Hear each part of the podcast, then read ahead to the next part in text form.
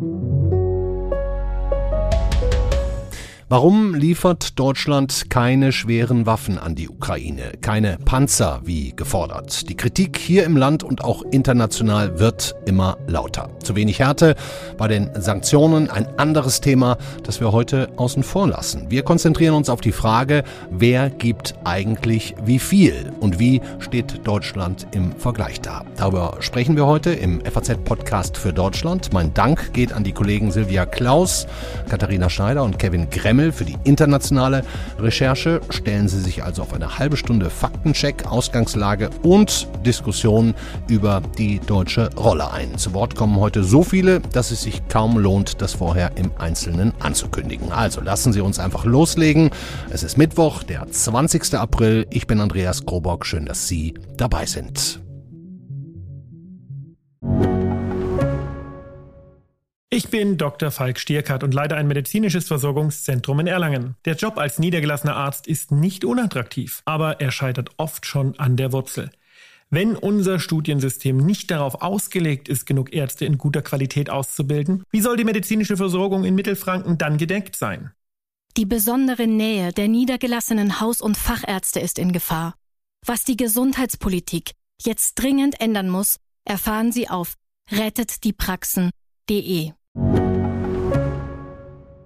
Ich habe den Eindruck, dass der Kanzler weiter zögerlich ist, nämlich Deutschland ist die größte Wirtschaftsmacht innerhalb der Europäischen Union und wir müssen deshalb sowohl bei Waffenlieferungen als auch bei den Sanktionen deutlich mehr tun, als wir tun. Er positioniert sich. Er würde, wenn er hier säße, sagen, das will ich auch. Ich will die Demokratie erhalten, Freiheit und Menschenrechte. Ja, Aber die, um die muss man kämpfen. Die bekommt man nicht geschenkt. Es gibt äh, schwere Zweifel an Deutschland, an Deutschlands Zuverlässigkeit. Nicht nur in der Ukraine, auch in Polen, in den baltischen Ländern.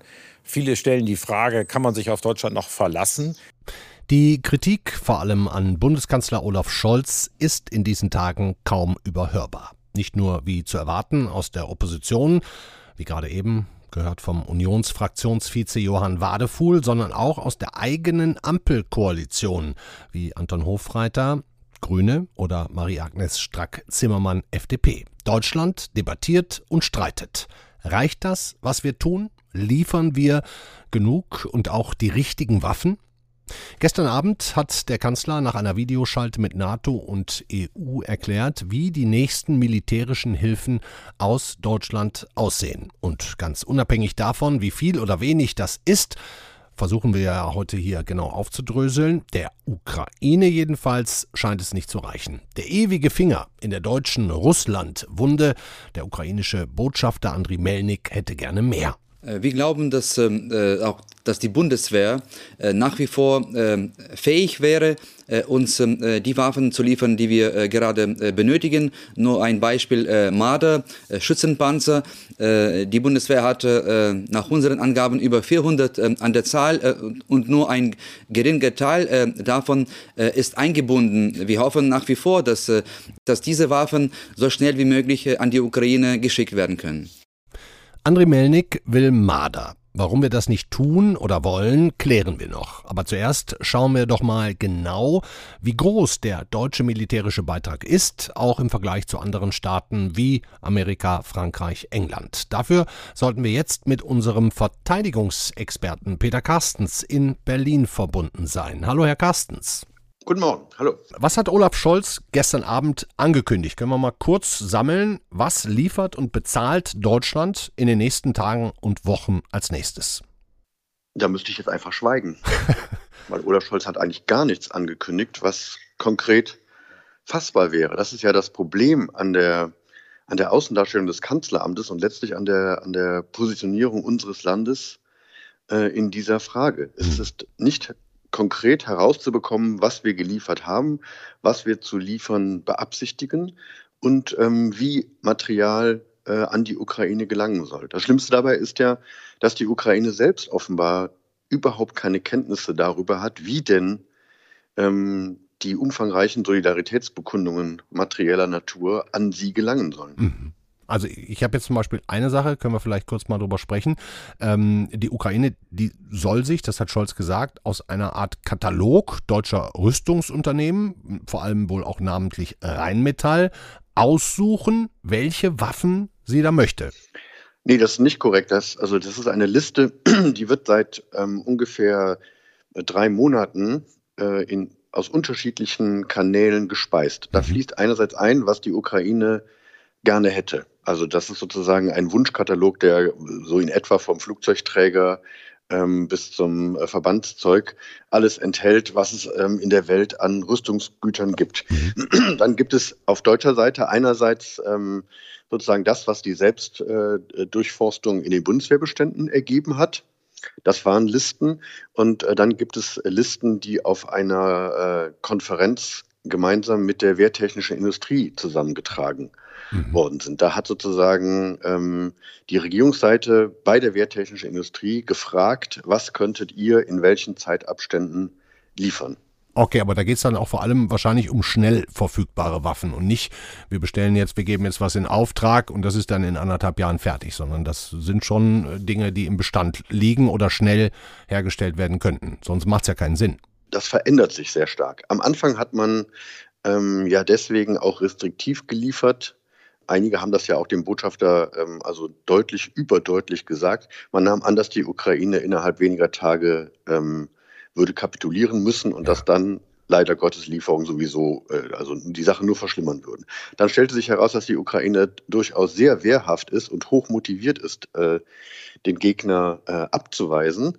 Äh, dann hat sich die Haltung der Bundesregierung geändert. So, das ist ähm, die erste große Veränderung. Jetzt will die Ukraine, weil die Kriegsführung sich auch verändert, ähm, immer größere Waffen haben. Ja. Ähm, und da ist die Bundesregierung nach wie vor äh, extrem zögerlich. Hm. Welche, Sie haben gerade gesagt, es ist ganz schwer überhaupt genau zu sagen, aber vielleicht versuchen wir es einfach mal.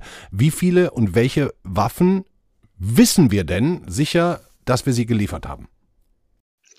Also das ist, ist, so, dass die Bundesregierung ganz am Anfang mitgeteilt hat, welche Waffen sie liefern möchte und dann auch mitgeteilt hat, welche Waffen sie geliefert hat. Mhm. Das betraf zum Beispiel ähm, eine Anzahl von etwa 2000 ähm, Strehler-Raketen.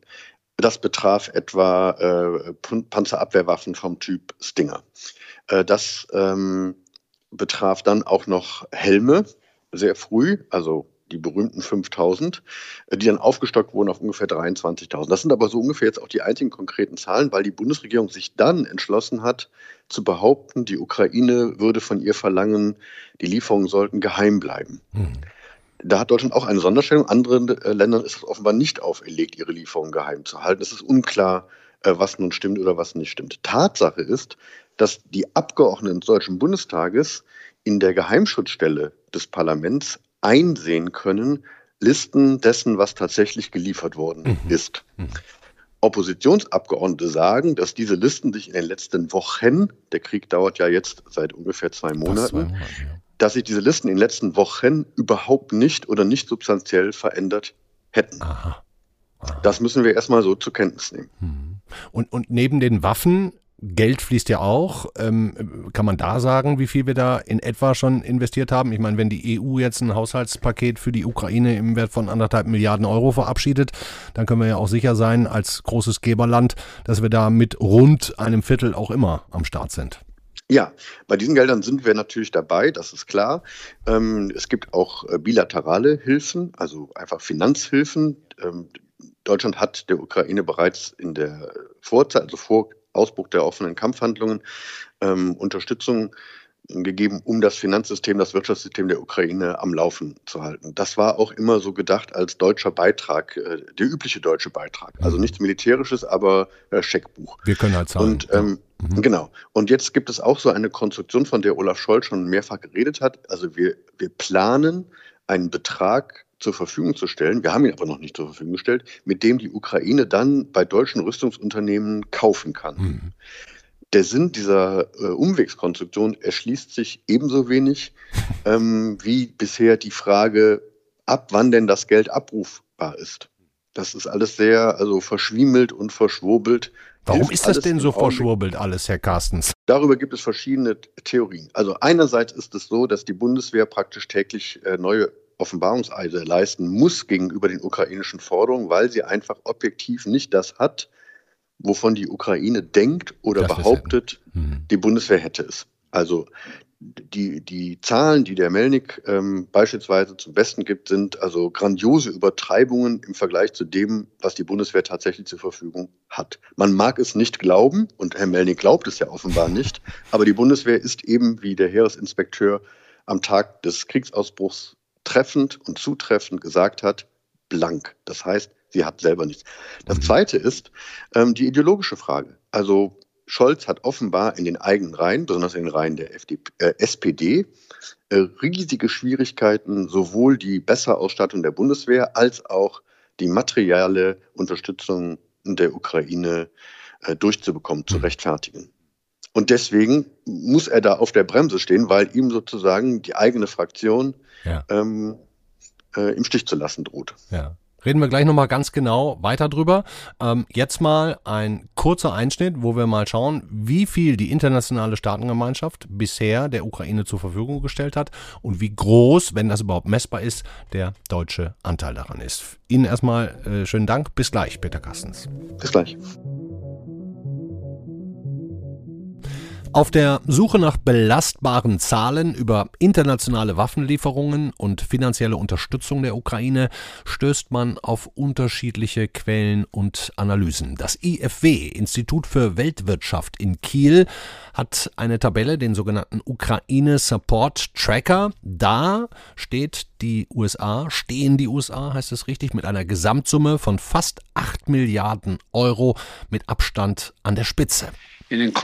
Das Paket beinhaltet 800 Flugabwehrsysteme, 9000 panzerbrechende Systeme, 7000 leichte Waffen, Maschinengewehre, Schrotflinten, Granatwerfer, um die Ukrainer zu bewaffnen. Neben der Munition für die leichten Waffen, Munition für Artillerie und Mörser, insgesamt 20 Millionen Schuss Munition. Und Drohnen, was unser Engagement bekräftigen soll, auch unsere neueste Technik an die Ukraine zu liefern. US-Präsident Joe Biden. Nach absoluten IFW-Zahlen rangiert Deutschland weltweit auf Platz 4 mit humanitärer und militärischer Hilfe im Wert von etwa einer halben Milliarde Euro. Nicht berücksichtigt sind da die großen Anteile Deutschlands am EU-Hilfspaket, das ja inzwischen auf 1,5 Milliarden Euro angewachsen ist. For the first time ever. Zum ersten Mal wird die Europäische Union den Kauf und die Lieferung von Waffen und anderem Militärequipment für ein Land finanzieren, das sich im Krieg befindet. Das ist ein Wendepunkt. Ursula von der Leyen, EU-Kommissionspräsidentin. Beachtlich ist dennoch, dass die USA alleine deutlich mehr geben als die gesamte EU zusammen. Allerdings, natürlich sind nicht nur absolute Zahlen aussagekräftig. Wie sehr sich ein einzelnes Land engagiert, kann man auch daran ablesen, wie viel Prozent des jeweiligen Bruttoinlandsprodukts die finanzielle Unterstützung entspricht. In dieser Tabelle stehen Estland, Polen, Litauen und die Slowakei an der Spitze. Allesamt Länder also, die sich auch selbst bedroht fühlen oder fühlen könnten. Deutschland belegt in dieser Tabelle gerade mal Rang 12, auch hinter Großbritannien. Wir werden euch die Unterstützung liefern, die ihr braucht. Die wirtschaftliche, aber natürlich auch die Unterstützung durch militärische Hilfen. Und ich bin stolz sagen zu können, dass das Vereinigte Königreich hierbei eine führende Position einnimmt. Boris Johnson, proud to say that UK helped to lead the way. Schön vollmundig. Bei Olaf Scholz klingt das nüchterner. Unser Politikredakteur und Sicherheitsexperte Lorenz Hemiker zieht für uns den Gesamtvergleich. Deutschland steht bei den Waffenlieferungen inmitten einer breiten Phalanx von Staaten. Allein die NATO, aus der NATO haben alle 30 Staaten Hilfe geleistet für die Ukraine, von Geld bis zu Panzerabwehrwaffen. Und letztlich ist es ja immer ein Wechselspiel zwischen den politischen Möglichkeiten und den militärischen. Generell ist es so, dass außerhalb der Vereinigten Staaten gerade in Europa die meisten Streitkräfte in den vergangenen Jahrzehnten zusammengespart wurden. Da spricht man ja bis heute von der sogenannten Friedensdividende nach dem Ende des Kalten Krieges. Und insofern sind die Bestände überall relativ klein. So richtig schwere Waffen, modernes Kriegsgerät, ausgeklügelte Waffensysteme hat die Ukraine noch von keinem Land bekommen. Zumindest nicht, dass wir es wüssten. Hätten sie natürlich verständlicherweise sehr gerne. Wenn wir Zugang zu allen Waffen hätten, die wir brauchen, die unsere Partner haben und die mit den Waffen der Russischen Föderation vergleichbar sind, hätten wir diesen Krieg bereits beendet. Wir hätten den Frieden wiederhergestellt und unser Territorium von den Besatzern befreit. Volodymyr Zelensky, der ukrainische Präsident, er übt durchgehend Druck aus, fordert mehr, wer will es ihm auch verübeln. Schwere Waffen will er von jedem, der sie hat. Lorenz Hemiker sieht aber auch international noch keine abgeschlossenen Deals. Na, so ganz genau wissen wir das nicht, ob schon wirklich Kampfpanzer zum Beispiel T-72 in der Ukraine angekommen sind. Im Gegensatz zur ersten Phase der Waffenlieferungen, wo sich ja viele Staaten einen regelrechten Überbietungswettbewerb geleistet haben, wer jetzt nun wieder mehr Panzerfäuste in Richtung Kiew geliefert hat, sind die meisten jetzt bei den schweren Waffensystemen zurückhaltend. Es gibt eine ganze Reihe von Ankündigungen, allen voran von den USA die Artilleriesysteme liefern wollen, auch sogenannte Kamikaze-Drohnen, die sich also auf Konvois stürzen können, aber dann auch mit kaputt gehen. Und äh, hinter den Amerikanern gibt es auch eine Reihe weiterer Staaten, die sich beteiligen wollen. Kanada zum Beispiel, die Niederlande und Großbritannien, alle mit Artilleriesystemen. Und von osteuropäischer Seite ist es vor allen Dingen Tschechien und es sind die Polen, die schwerpunktmäßig schwere Waffensysteme aus den Beständen der Sowjetzeit ebenfalls in Aussicht gestellt haben. Da sind es Kampfpanzer, Flugabwehrraketensysteme und ebenfalls Artilleriesysteme. Wenn man also den internationalen Vergleich hernimmt und in Milliarden Euro oder Dollar rechnet, in absoluten Zahlen, dann rangiert Deutschland weltweit auf Platz 4. Die USA sind mit 7 Milliarden Euro umgerechnet, der größte Unterstützer der Ukraine vor Deutschland, außerdem noch Polen und Großbritannien. Ich hoffe, wir sind jetzt wieder mit unserem Berliner Büro verbunden, mit unserem Rüstungsexperten Peter Carstens. Sind Sie da? Ja, ich bin da. Hallo. Sehr gut, sehr gut. Herr Carstens, im Vorgespräch, da haben Sie schon, haben Sie mich schon davor gewarnt, diese absoluten Zahlen, die ich gerade vorgetragen habe, diese Milliardenhilfen überhaupt miteinander zu vergleichen jeder Staat hat eine eigene Berechnungsgrundlage dafür. Und ähm, manche Länder äh, setzen das so an, dass sie den Wiederbeschaffungswert dessen, was sie an die Ukraine jetzt liefern, ähm, ansetzen. Also man, man gibt einen, sagen wir mal, eine Flugabwehrwaffe mhm. und dann äh, setzt man an, was müsste man bezahlen, wenn man die neu wieder kaufen würde. Und das ist dann sozusagen der Wert der Lieferung. Mhm. Dann gibt es äh, die deutsche Berechnung, die läuft so, dass man äh, Dinge, die man abgibt, also immer, die Bundeswehr gibt immer mal äh, Material ab an andere Länder, das sie selber ähm, nicht mehr gebrauchen kann oder gebrauchen möchte. Und dann äh, wird das sozusagen beim Bundesfinanzministerium äh, zum Zeitwert gemessen. Jetzt haben wir zum Beispiel kennt jeder wahrscheinlich, der irgendwo genau, in ist dann, ist dann bereits Genau, ist dann bereits nahezu abgeschrieben, teilweise abgeschrieben. So, jetzt haben wir beispielsweise diese Strehler-Raketen aus ehemaligen NVA-Beständen. 30, 40 Jahre ähm, alte Dinger. Mhm. Abgegeben. 30, 40 Jahre alte Dinger, die irgendwann die DDR in Russland oder bei der, bei der Sowjetunion gekauft hat. Also man weiß es nicht. Jedenfalls sind die quasi also zum Nullwert ja in die Bundeswehrbestände übergegangen. Wie wollen Sie das jetzt sozusagen buchhalterisch berechnen? Mhm. Wir berechnen das also praktisch mit Wert gleich null, okay. weil, man, weil sie quasi abgeschrieben Also so fließt das dann auch in diese Berechnung mit ein, ne? Also dass Deutschland, genau. keine Ahnung, wenn ja. wir jetzt 2000, was haben Sie gesagt, Stinger oder 1000 Stinger? Strehlers, das waren diese 2000, Strehler? ja. Und, und ja. die sind aber eigentlich nur ein Euro wert, das Stück. Dann, dann liefern wir ja ganz offiziell nur Waffen im Wert von 1000 Euro, im Fall dieser Strehler. Genau, im, also offiziell in unserer Berechnung. Wir, haben natürlich inzwischen auch angefangen, es umzurechnen, weil, wir, weil wir eben sehen, dass unsere eigenen konservativen Berechnungen dazu führen, dass wir auf sehr weit hinteren äh, Plätzen liegen. Also inter, interessant ist nicht nur, was sozusagen in Summe nach welchen Berechnungsmethoden auch immer geliefert wird, sondern wir müssen auf das gucken, was wird denn eigentlich geliefert? Also mhm. was bekommt die Ukraine aus welchen Ländern? Lassen Sie uns doch mal ins Detail gehen, Herr Carstens. Denn die Ukraine fordert ja, und nicht nur die, sondern auch in Deutschland wird es gefordert, schwere Waffen. Ne? Namentlich diese 100 Marder Schützenpanzer, um die es immer wieder geht. Ähm, warum geben wir die denn eigentlich nicht so schnell wie möglich her? Also man, man, wenn man das ganze Tableau vielleicht noch mal kurz äh, aufmacht, die, äh, die ukrainische Regierung fordert äh, von ihren Partnern Dinge, die die Bundeswehr zum Teil überhaupt nicht hat. Also zum Beispiel Flugabwehr. Nicht? Die Ukrainer brauchen dringend Flugabwehr. Brauchen die uns gar nicht zu fragen, haben wir nämlich praktisch keine. Mhm. So. Die Ukrainer fordern Kampfflugzeuge, die sie fliegen können. Mhm. Haben wir praktisch keine. Jetzt haben sie sich auf diese Marder konzentriert. Davon haben wir welche. Ja. Wenn man sich aber Wie viel genau haben wir? anschaut, 400? Nein, wir haben ungefähr 370. Wir hatten mal ungefähr 2000 in den, in den 70er Jahren angeschafft. Ja, wir hatten vieles in, in Größenordnung, die wir uns heute nicht mehr vorstellen können. Deutschland hat ungefähr 90 Prozent seiner Kampfpanzer von 1990 abgerüstet. Also von ungefähr zweieinhalbtausend auf heute ungefähr 250 Leopard-Kampfpanzer. Bei den Mardern ist das ähnlich. Also wir haben äh, jetzt Pi mal Daumen 370 äh, Stück davon.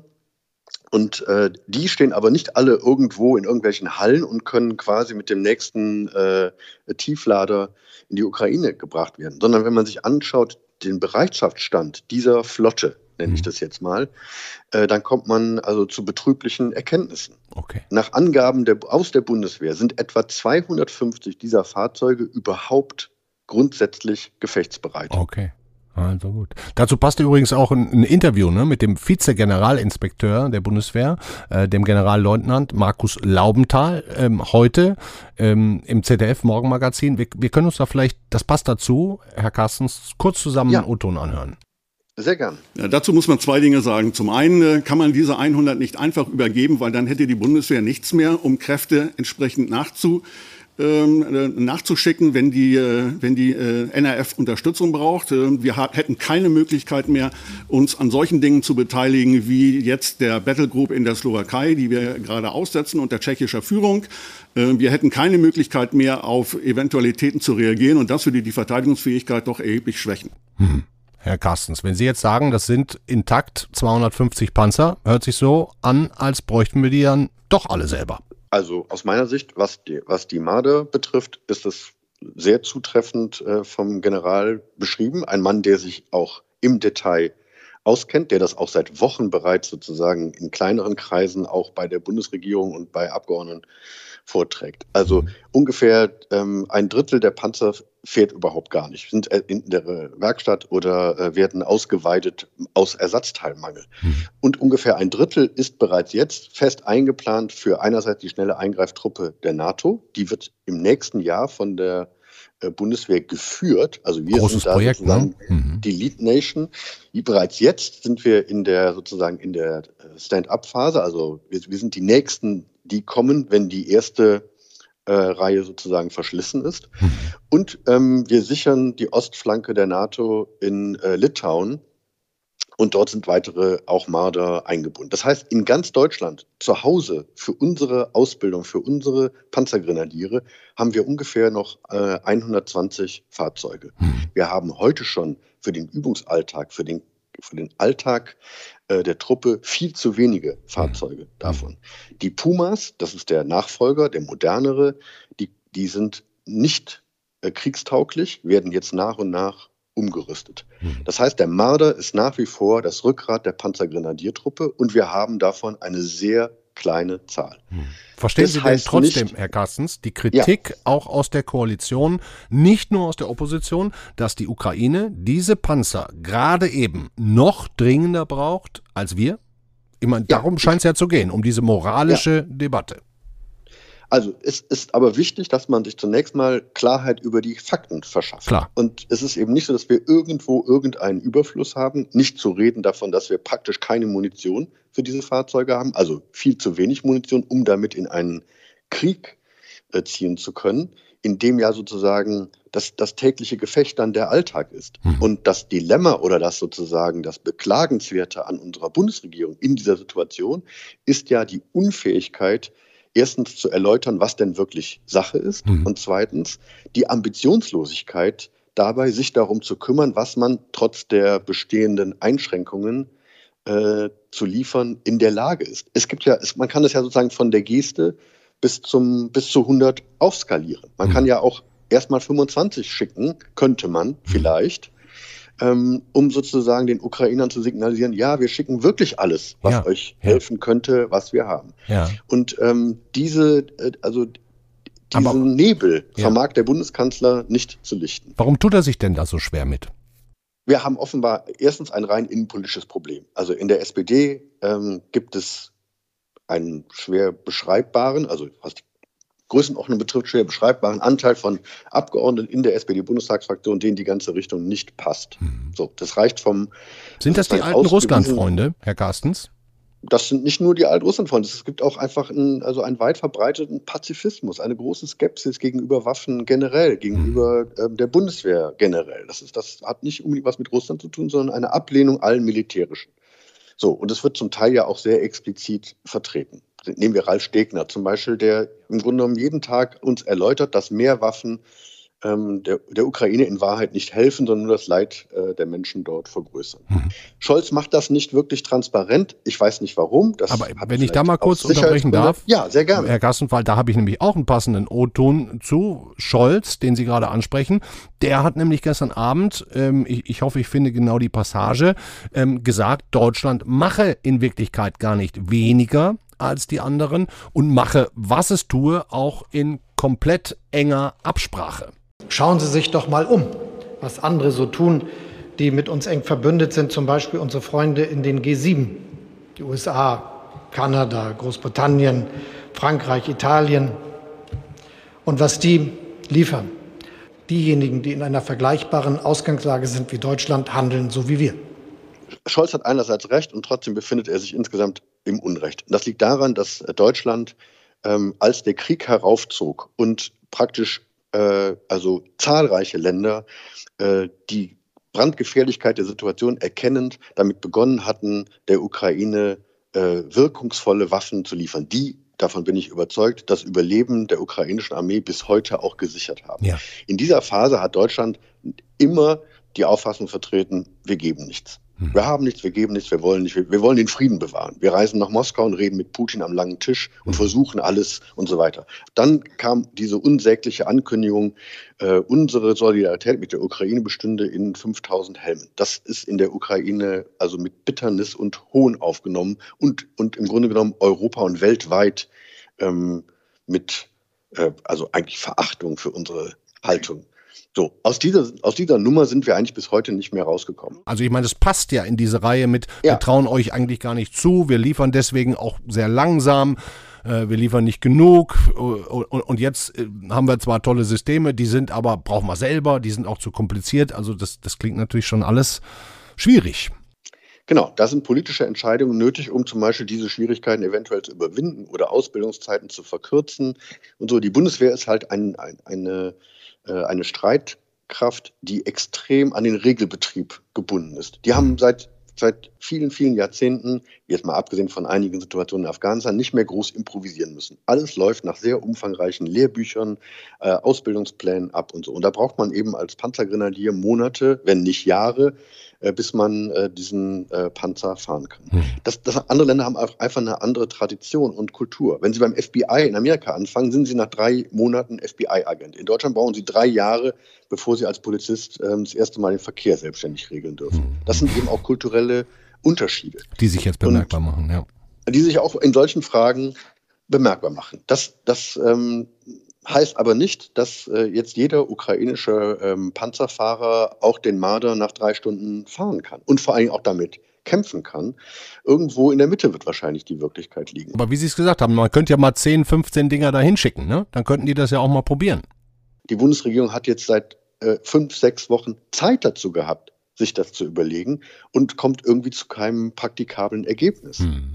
Also wenn man sich mal so jetzt zurückdenkt, es könnten jetzt also 60 ukrainische ähm, äh, Panzerleute äh, seit vier Wochen auf dem Truppenübungsplatz in Hammelburg ausgebildet werden. Hm. Und dergleichen.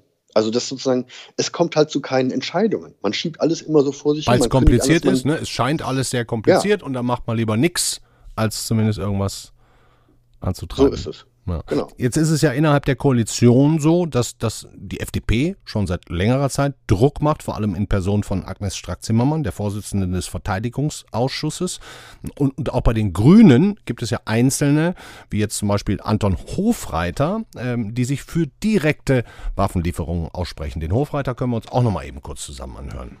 Es ist ein weiterer Schritt in die richtige Richtung, nämlich wenn Olaf Scholz sagt, dass wir Partnerländer unterstützen, die wiederum direkt Waffen an die Ukraine liefern, wie zum Beispiel äh, Polen, die Slowakei oder auch andere Länder, dann ist es schon mal was. Aber angesichts des heftigen Abnutzungskrieges müssten wir natürlich auch direkt liefern. Müssten wir also auch direkt liefern. Aus der eigenen Koalition. Herr Carstens, die SPD scheint das Problem zu sein, bei allem die SPD einerseits, der Bundeskanzler andererseits. Der, also der, und die Verteidigungsministerin haben Sie gar nicht erwähnt. Das spricht ja alleine schon Bände, dass Sie sozusagen, wir, wir reden jetzt seit Minuten über die Situation und die Verteidigungsministerin haben wir noch keines Wortes für würdig befunden, weil sie eben als, als, ähm, als Stimme in dieser Auseinandersetzung im Grunde genommen vollkommen ausfällt. Also während die Vorsitzende des Verteidigungsausschusses, äh, Marie-Agnes Stark-Zimmermann, jeden Tag irgendwo im Fernsehen auf allen Wellen zu sehen ist, erwägt, hin und her überlegt, versucht Richtig, zu moderieren, ja hören wir nichts dergleichen von der Verteidigungsministerin. So, es müsste ja auch öffentlich mal sozusagen vom Verteidigungsministerium, der, der zuständigen Ministerin, vorgelegt werden, wie sie sich das vorstellt, wie man die Ukraine unterstützen kann. Man muss ja nicht immer nur warten, bis die Ukraine ihre Listen uns schickt, sondern wir haben ja unglaubliche Kompetenzen in unseren Streitkräften. Da arbeiten 170.000 ähm, Männer und Frauen mit einer enormen militärischen und auch sicherheitspolitischen Kompetenz. Die mhm. können sich doch Gedanken machen, selbstständig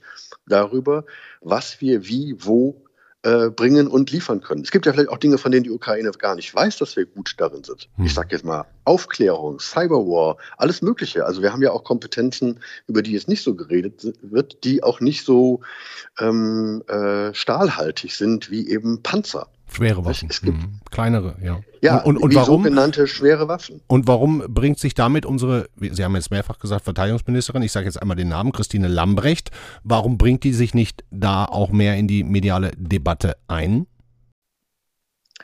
Das, darüber kann man nur spekulieren. Ich habe den Eindruck, sie ist dazu äh, fachlich und politisch nicht in der Lage. Hm. Also sie hat, sie hat politisch kein Gewicht und fachlich äh, keine Ahnung, hm. um es Harte also Worte, auf, den, ne? Hm. auf den Begriff zu bringen. Ja, aber das ist das Erscheinungsbild. Sie kann das ja ab morgen den Eindruck widerlegen. Mhm. Ähm, bislang ist es aber eben so, dass äh, ihre, ihr eigen, einziger nennenswerter öffentlicher Beitrag dazu äh, sind ein, zwei äh, Pressestatements zum Thema, wir liefern Helme. Mhm. Und dann wiederum, wir können nicht mehr liefern, weil wir selber nichts haben. Hier ist jetzt Kreativität gefragt. Ich meine, der Westen verlangt oder nimmt dankbar zur Kenntnis die Kreativität, mit der die ukrainischen Streitkräfte sich gegen eine enorme Übermacht seit nunmehr ähm, zwei Monaten zur Wehr setzen. Ja. Da ist es ja nicht zu viel verlangt, wenn wir in unserem Land also zumindest kreativ überlegen, wie wir diese Bemühungen ähm, deutlich mehr unterstützen können, als wir das bisher schon getan haben, wobei man den eigenen Beitrag ja nicht kleinreden muss. Mhm. Wir haben ja auch was getan. Mhm. Okay.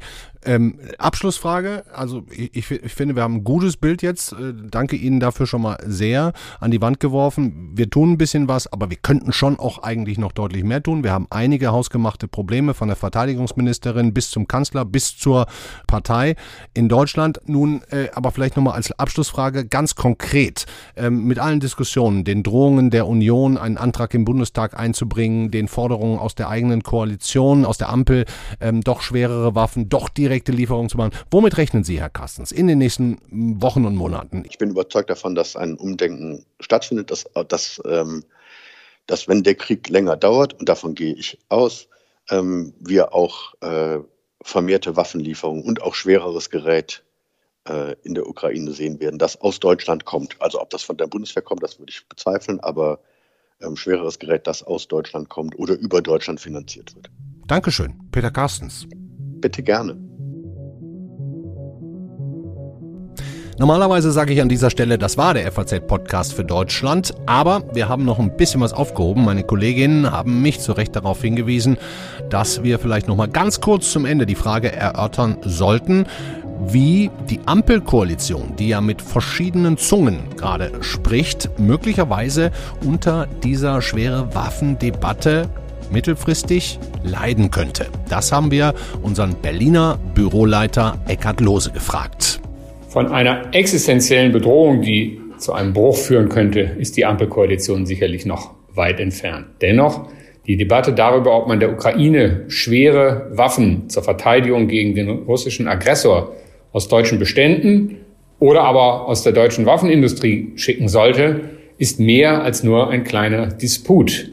Also das eingangs zu seinem Beginn so hochgelobte Bündnis aus Rot, Grün plus Gelb hat inzwischen vor allen Dingen beim Thema Ukraine erheblichen Diskussionsbedarf, aber auch das Scheitern der Impfpflicht ist ein Graben quer durch die Ampelkoalition bis hin zu Kleinigkeiten, etwa dem von allen von den Grünen, aber auch Teilen der SPD gewollte Tempolimit, das die FDP so hart ablehnt, dass der Kanzler offenbar sich nicht traut, es gegen sie durchzusetzen, zeigt sich, dass erheblicher Klärungsbedarf in vielen Fragen noch steht und Haarrisse sind zumindest schon deutlich zu erkennen. Eckhard Lose mit seiner Einschätzung. Das war's für heute im FAZ-Podcast für Deutschland. Morgen sind wir um 17 Uhr wieder für Sie da. Meine Kollegin Marie Löwenstein und die schaut dann auf die Stichwahl am Sonntag in Frankreich. Spannendes Thema. Stellen Sie sich vor, Sie gucken auf die Europakarte. Links neben Deutschland Frankreich, möglicherweise mit Le Pen rechts gerückt. England oben drüber, längst ausgetreten. Und rechts von uns die Russen mit Putin. Schönes Europa. Na gut, machen Sie es gut. Schönen Abend. Bis morgen. Ciao.